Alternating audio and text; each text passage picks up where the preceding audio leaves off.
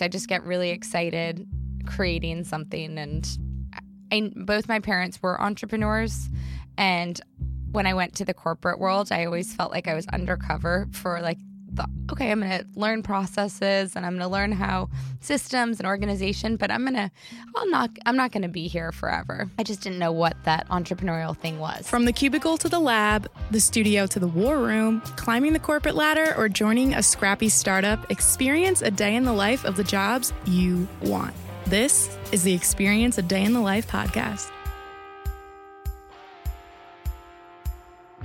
We interview professionals, entrepreneurs, and recent grads about what a day is actually like on the job, hour by hour, or as we like to call it, their a diddle, spelled A D I T L, which stands for a day in the life. This podcast will inspire you to gain experience beyond the classroom and launch a career of your own. We're your hosts, Chris DeBow and Matt Poe.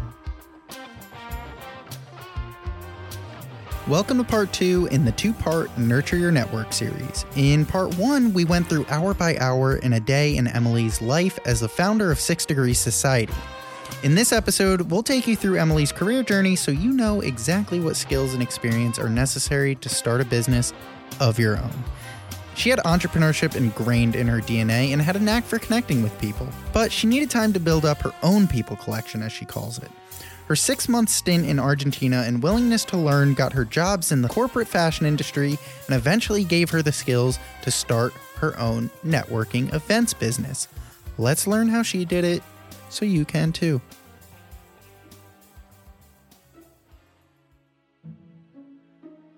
Emily attended Denison University, a small school in Ohio, for undergrad. There, she majored in Spanish and communications. The reason she chose Ohio was because she wanted to escape the tri state area, and I actually really wanted to be a big fish in a little pond.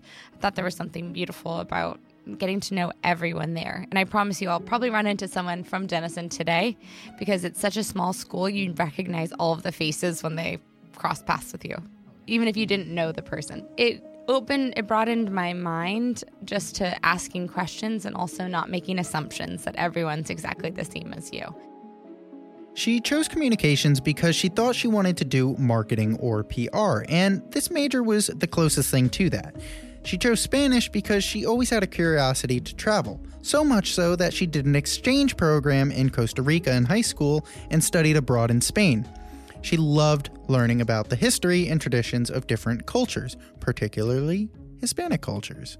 And then I saw that you joined a sorority. I Delta, did, yeah. Delta, Delta. Can I help you, help you, help you?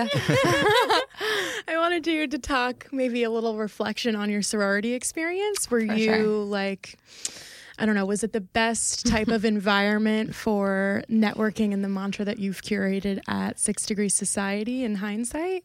I created the adult sorority that you'd want to be in. Like I want I created something where I hated I liked being in a sorority and I'm so grateful for the experience.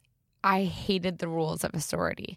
And that's why I've never been attracted to like a junior league or one of those organizations that fines you if you don't come or to X amount of meetings or if you don't raise X amount of money. Like I don't got time for that. like right. we don't all have time for that. So I liked the sorority for you know, it was cool the traditions and whatnot. I thought the politics of it were kind of BS, but I also think it put so many barriers to other people because we still label the people by the association of the sorority or fraternity they were in and like put them in a box in a mm-hmm. certain way. I didn't love that aspect of it. Emily had a few internships throughout college as well. The summer of her sophomore year, she was a spot buying analyst, and the summer of her junior year, she worked at IMG Fashion. She got those internships through family connections, which was also the reason why she wanted to get opportunities on her own post graduation.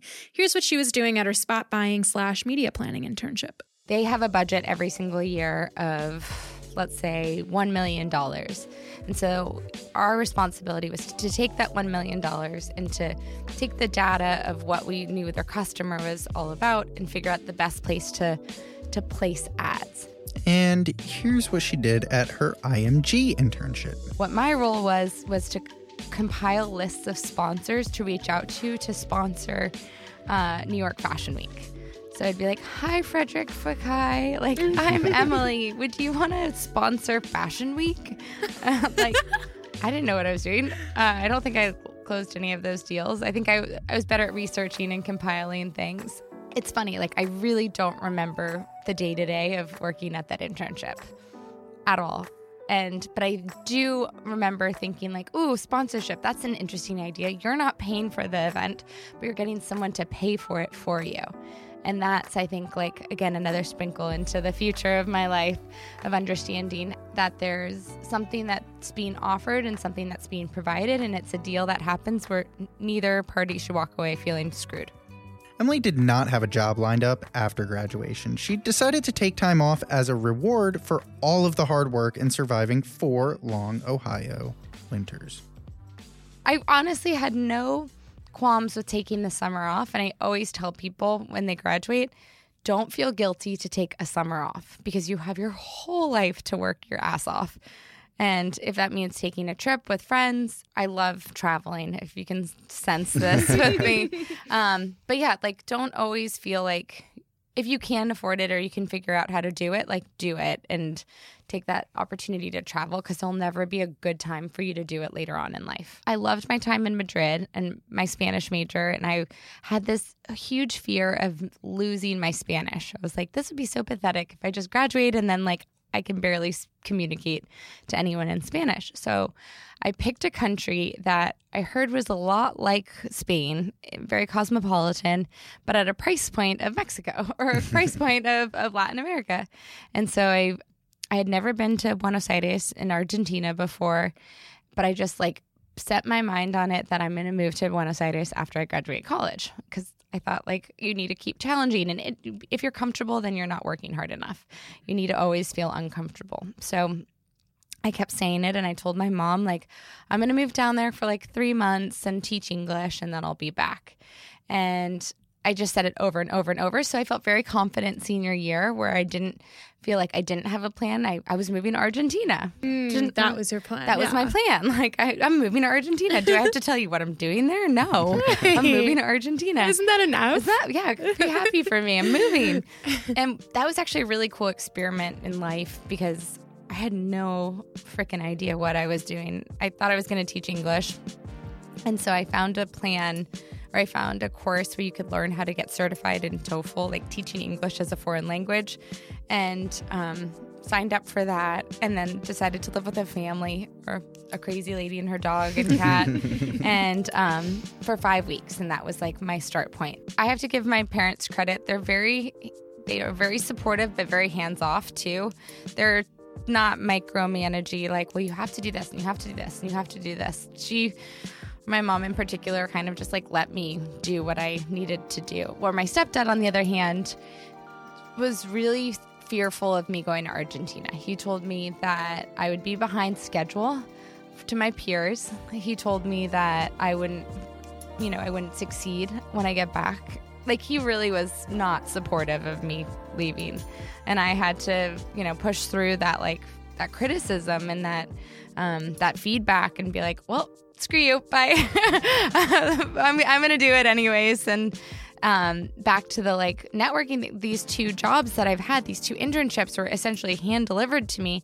So I never really had to like figure out on my own what I wanted to do. So I wanted this room to wiggle and to try on different things for size. And so Emily's in Argentina living it up and itching to learn when she met a woman named Maddie who started BA Cultural Concierge, which was trip planning for American and English speaking tourists coming to Argentina and I loved it. I loved what she was doing. So I just emailed her and said, I want to help you or I want to work for you, but I don't want to be paid. I just want to learn from you. So, like, think of me as your right hand lady and how I can help. And you can pay me in wine and like empanadas, and I'm, I'm, I'm cool. She took a risk on me and she really gave me um, leeway to be creative and learn how to do everything. And then while I was there, again, I felt like I was a sponge in Argentina. I it's now six months that I'm there, and I go to a wine tasting event, and um, I was so blown away by the presentation. I asked the guy, I was like, I want to learn more about wine. Do you ever need help or support? And he's like, absolutely, actually. And so I started learning about wine and being able to speak to wine and do presentations for tourists coming to America. I wanted to learn and I'd ask. And I, I'm one of my advice that I always like to give is like there's no harm in asking. No one's a mind reader. And if you don't ask, then how would you even know if you could have done it? Do you think that you would have gone out and sought this experience if you didn't have the mindset that you were moving to another country? Was the fact that it was a foreign area like helped push you have that fire in your belly to seek out that experience? I think so. I think for me, New York was too. Com- I was too complacent in New York. Like my network was too saturated. I knew everyone. I didn't know everyone, but I knew a lot of people. I could like lean on family more being from the New York area. So there was this like personal challenge to establish a network. And I actually said these words, which is so nerdy, but like I wanted to build a network from scratch. I didn't know anyone. I went down knowing no one. It's just so cool how if I hadn't had Argentina, I don't think I would be where I am now. So this is the coolest part. So I ended up staying nine months. Um, you know, I had an Argentine boyfriend. I traveled around Argentina. Like but I was working my ass off when I was in Argentina because I was trying to just learn everything. While at the same time, I felt this ticking time bomb inside of me where I was like, okay, at one point I need to go home and go back to the States and like start and launch and like launch my life. Because this was more kind of like the backstage warm up to my my life. And so I met this there was one particular night where my roommate, my friend Caroline, didn't want to go out with me, and I was and I was always going to like expat parties, and I was like, "Come on, we have to go." And she's like, "I am so networked out, like." You always have to network, network, network, network. And I was like, you never know who you're going to meet. Yeah. And so I went and I like inserted myself into a group of strangers and introduced myself to this one woman who was just so fantastic. She had just moved there with her now husband, but it was her boyfriend back then. And I quit her job at Luna Bar. This is just like how ridiculous our life is. Um, you were just full of awesome connections. It's just like insane how this. And I was like, "What's your constellation Bar? map is What's, like awesome." Yeah, what? How the hell does this all happen? And I was, I didn't know what Luna Bar was, and um, she worked in PR for Luna. And I was like, how cool would it be to be in PR? Like, I want to be in PR. Yeah, that sounds awesome. Let's do PR. And so I asked her if I could take treat her to breakfast and have her take like a look at my resume and figure out how to make sense of what I've done in my experience to translate it back to America. And then I said, in exchange, besides buying you a delicious breakfast, I would love to help you get acclimated in Argentina. Like, I know everyone now and all the expat communities. And if you want a job here, I can help you find a job. I can help you find a hobby. Like, you pick my brain, I pick your brain. Cool. And so she was such a dear and she sent out her my resume to like probably at least six of her closest friends and I heard nothing. Absolutely nothing. and I was like, well, thanks for the breakfast. I'm back in the States. I'm in, in the library in Connecticut, like trying to find a job, you know, on indeed.com. And a friend of mine sends me a job posting on Craigslist to be an assistant to a wine ambassador from Latin America. So I send him my resume and he calls me four minutes later and he's like, Holy shit, you're exactly what I'm looking for. I was able to take what I had learned in Argentina about wine and then kind of like spread the gospel about it in these conferences and conventions and fancy dinner parties and he was adorable and funny and I'm adorable and funny, you know. you guys thought that was funny. That's good. This job wasn't ideal financially, but she was networking like a fiend because of him. He met her friend group and vice versa. One Labor Day weekend, she was on the way to Nantucket with him when she got an unexpected phone call. It was like 8:30 p.m. Friday going to uh, Nantucket from the South. And one of my friends from IMG, Meredith, is from the South. So I picked it up and she goes, Emily. And I always say to Meredith, Meredith. and I go, Meredith. And she goes, No, this is layered. And I was like, Lard? And she's like, Layered. I was like, liar. Like I could not say layered for the life of me. Like my tongue just didn't know how to say it. And I was like, yeah Uh, who is this? And she's like, I got your resume from my friend Keely in Argentina.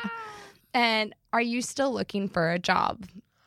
I'm next to my boss. I'm like, yes, yes, I am. what's the job? What's going on? you know, and she's like, I work at Ralph Lauren. I just, you know, just started a role at Ralph Lauren and we're looking for an assistant on the retail marketing team. Long story long, I ended up going in and interviewing and f- somehow convincing them that my experience in, you know, fine luxury wine, Argentine things and trip planning and itinerary planning, all of those were very comparable to event planning for an in-store event. Retail marketing after googling, I found out it's like when you plan an in-store, you know, how you market your retail stores. So for us that was focused on events within the store. So can you go into a little bit more about what your responsibilities were as the assistant and what you were oh doing? God, what was, did you ever see the movie The Devil Wears Prada? Absolutely. That's all her. Okay, so I had I have like a visceral response when I watch that movie now. Oh gosh, it was very similar. it was very similar. And it was very and again, hindsight is 2020. Like I feel like now I'd be like, why didn't I handle it like this? Or why didn't I do this? Okay, so I came from Argentina where I came from the mindset like, why do people even pay money for brands? Like why do we need materialistic things? Like I had lived in a country where if you were anything shiny, it probably got ripped off of you in some way. So I became pretty, you know, salt of the earth type individual. And then here we are at one of the most like exclusive premier brands. And um, so it was interesting to learn how to adjust to that kind of lifestyle. But then also it was, oh God, yeah, the worst, the worst part. We would, I was the one managing all of the RSVPs. So as RSVPs came in, people would call this my line, leave a voicemail, or they would leave, they would RSVP to the inbox. And then I would add it to the RSVP list. And then my boss would print it out and then look at it that night and then come back. And she would come back and she'd be like, Are you dumb? Like, why do you have Mr. and Mrs. Barry Diller, but then you have Diane von Furstenberg? And I was like, I don't. I. Uh, what does that know. mean? Yeah. Diane von Furstenberg's married to Barry Diller. Why, you idiot! Like, why didn't you? why didn't you know that? So, I would. I just remember this night going home and being like, I'm a failure. I don't know. I don't know. Like, I don't know this world. I don't know these people. And I was. I was consolidating it incorrectly, and it was as if I would like botched a brain surgery, but it was organizing a list. Like it's so dumb in hindsight. So, so, so dumb. But what I really, really loved about working there was this the tactical elements of planning an event. Like the run of show template that my direct boss Laird created was so beautiful. I've like brought it across my entire, you know, career path and it was working with these vendors and like developing and nurturing these relationships with them. And then in addition to that I was developing the relationships with the store teams. And then the store teams developed relationships with the their customers and came up with events and pitched us on events. And then we would move forward with it or we wouldn't or we would have an idea and like do a bigger event. And I loved the cross functional aspect of like working with the PR team to um, to execute something. So it's funny. I was only there, I was a temp and I was only there for four months. So I got started getting panicky and thinking, like, I got to find a full time job within this company before this happens. And so I started peeking around at Club Monaco, which happens to be owned by Ralph Lauren. And I applied for a marketing position over there. And I came in and the HR person loved me. That she ended up poaching me for her own team. And she's like, no, you're not going to be in marketing. You're going to be in HR. It's like, cool, that's awesome. You know, she gave me the offer. I felt like I didn't have a second to think about it. I couldn't, I didn't have a second to negotiate it. And um, it was essentially, I was an HR assistant slash receptionist. She she glamour she made it really glamorous for me like a office coordinator office coordinator yes yes basically she worked at Club Monaco for nine months before she realized HR was not for her. She loved hearing people's stories, and she said she was starting to get frustrated because she wasn't working to her potential. And I got a phone call from Laird, who hired me at Ralph Lauren, that she just got hired at Tory Burch. So, ah. lesson maintain those relationships More people, no matter yeah. what no matter what maintain those relationships and so then I went in and I interviewed, and I interviewed with a woman named Jamie Pecanics, and I loved her, and she loved me, and she's still one of my favorite people in the whole world. And then I interviewed with Laird's boss and then the CMO.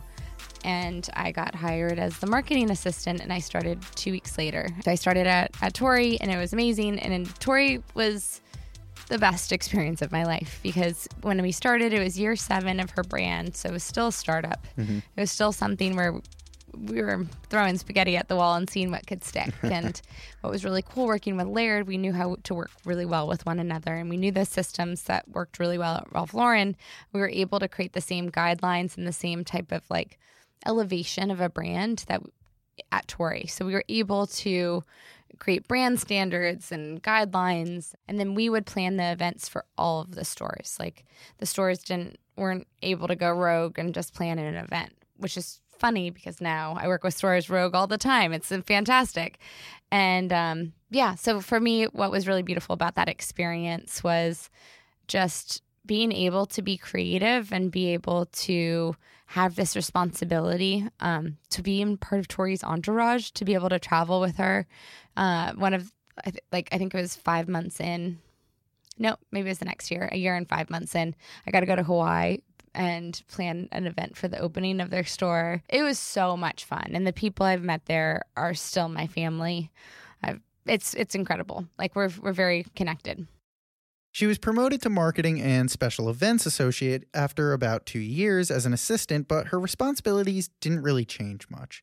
After about two more years in the role, Emily started feeling antsy again. But there's always hecticness, and everything always feels like the end of the world in fashion.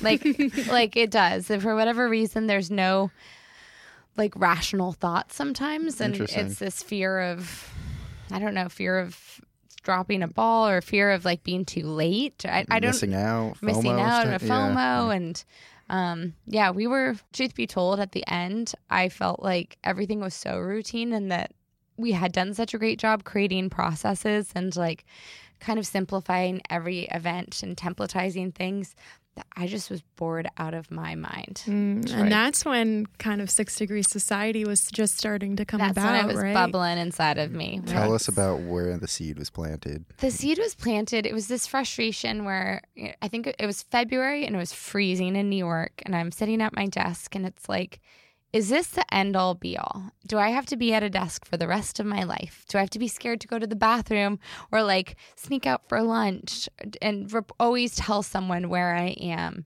And I don't know, I had this like itchy feeling in my belly where I just wasn't sure this was it. I looked at the CMO and she was awesome and had a great life, but I didn't want to be her. And I didn't want to be my boss. And I didn't want to be like, I couldn't even imagine my growth within the fashion industry. It just wasn't like I couldn't fast forward five years and see myself there. And I thought, what a shame. Like all my friends, what we do is we come home and we bitch about our jobs. We bitch about how, you know, unhappy we are or how itchy we are or how unsatisfied we are. Yet we're not taking action together to make a change. Nor are we sitting down and saying, hey, let me show you how to make a podcast or like, let me show you how to make a, a website. Or we're not learning from one another. We're just kind of complaining collectively. And I thought that was a bummer because we all know so many people and we could probably be stronger if we came together. And so that's why I was like, let me create this like experience for people where people can come and I can learn what you do and you can learn, which you guys beat me to it. This is awesome. Um, get a day in the life of the person. Actually, this is exactly what I was doing. I wanted to get a day in the life. What's it like to be a coder? What's it like to be a CNN assistant? What's it like? What's it like? And we had over 45 people sign up. I was like, shit, they won't fit in my apartment. Like this isn't going to work. this is this is this is getting out of out of hand. So I told, casually mentioned it to one of the people I um, met through my life and networking um, that I wanted to do this, and she worked at the the Chester, and she's like, you know what? Let's do twenty five dollars, two drinks and appetizers for everyone. And I was like, oh my god, I feel so bad paying having people pay. This is horrible. I'm this is supposed to be free, but okay, okay, let's do this. So my mom was literally collecting cash, uh, you know, at the beginning, and but it was so cool because the night before I realized I don't want to hear 45 people's stories. I don't want to go around being like, what do you do? What do you do? What do you do? I thought, what if I tailored it for each person where they could hear four people's stories so they could meet four people that made sense to them or that need that they needed, that itch they wanted scratched. So I curated the matches the night before the big bottle of wine till two in the morning and it was so cool. It was so freaking cool just seeing like the energy and the excitement and just like the connections being built. And after the event ended, someone like not someone, several people came up to me and they're like, "When's your next event? I have some girlfriends I want to bring." And I was like, mm. "Oh no, no, no, no, no! This, is an experiment. This is a human experiment, and this is my like one and done thing. I just wanted to help us all because I'm feeling this way. I assume other people are, and so I started doing once a month, like a different theme or adding the panel elements and playing with the different times of the matches. Does it 20 minutes? Is it 10 minutes? Is it 15? What's the perfect amount of time to connect with someone where you could networking foreplay, like decide what, if you want to go further with them or not. And then, um, yeah, fast forward, I a girl, yeah, long and long, a girl asked if I wanted to take the name of her Facebook group, which was called City Society, and we kind of joined forces. But I was essentially running, running forward. She she was had other priorities in her life, and um, yeah, I fell in love with my business. So, why is it called Six Degree Society? That's the big question. Well, so there's a few six degrees references. There's six degrees of separation, the theory that we're all connected by six degrees of people, which is true. If you look on Facebook, you usually are like a third connection to someone. I think it's I should have called it second degree society or third degree society, but didn't have that that ring to it. And for me, I was at a friend's house and she was a she's actually a great person to know. She her name's Jamie Mechanics and created the preppery and she helps people with interviews and transitioning careers. And I had referred her to someone and she was on a phone call with her in the other room and she was like, Oh, the seven degrees of Emily Merrill. I was like, I think it's six degrees of Kevin Bacon, actually. But let me let me let me play with this because I was looking to change the name. It had been called City Society before, but really wanted once I started this as a real business, wanted a real name. And I was like, six degrees collective, six degrees group, six degrees society, six degrees society. And I bought the domain. I checked the Instagram handle, I checked the hashtags, and did it all within 25 minutes. So, all of this was happening while she was still working full time at Tory Burch. But she was working so hard and her time was pretty divided, she started to feel like she was resenting both. It was at her high school reunion that she decided that Monday she was going to quit her full time job and pursue Six Degree Society full time. But while she was doing that, she took a job at Intermix in events to supplement some income. I loved the version of who I was when I was creating these events. I loved me. I loved the way I felt. I felt high of life, like full of nourishment by by the outside forces.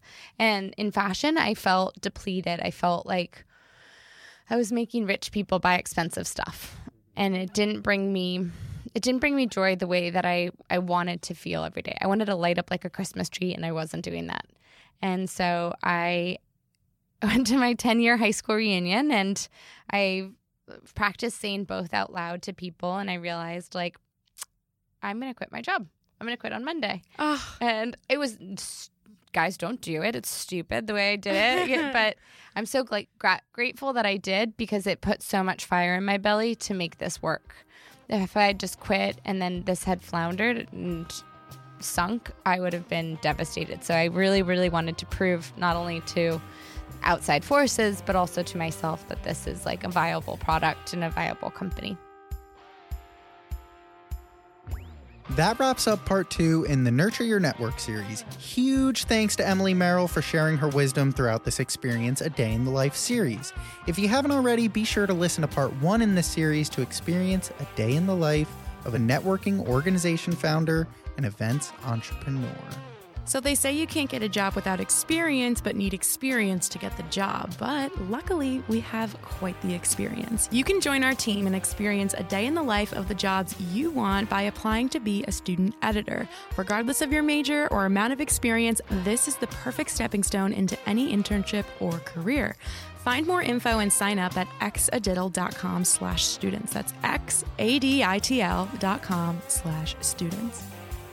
Thanks for listening. Head over to xaditl.com. That's X A D I T L.com. There you can find the show notes for this series and more A Day in the Life articles.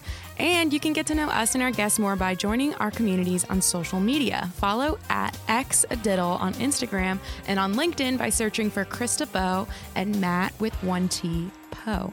If you learned something in this episode, please take some time to help our mission by leaving a positive rating and review of the show.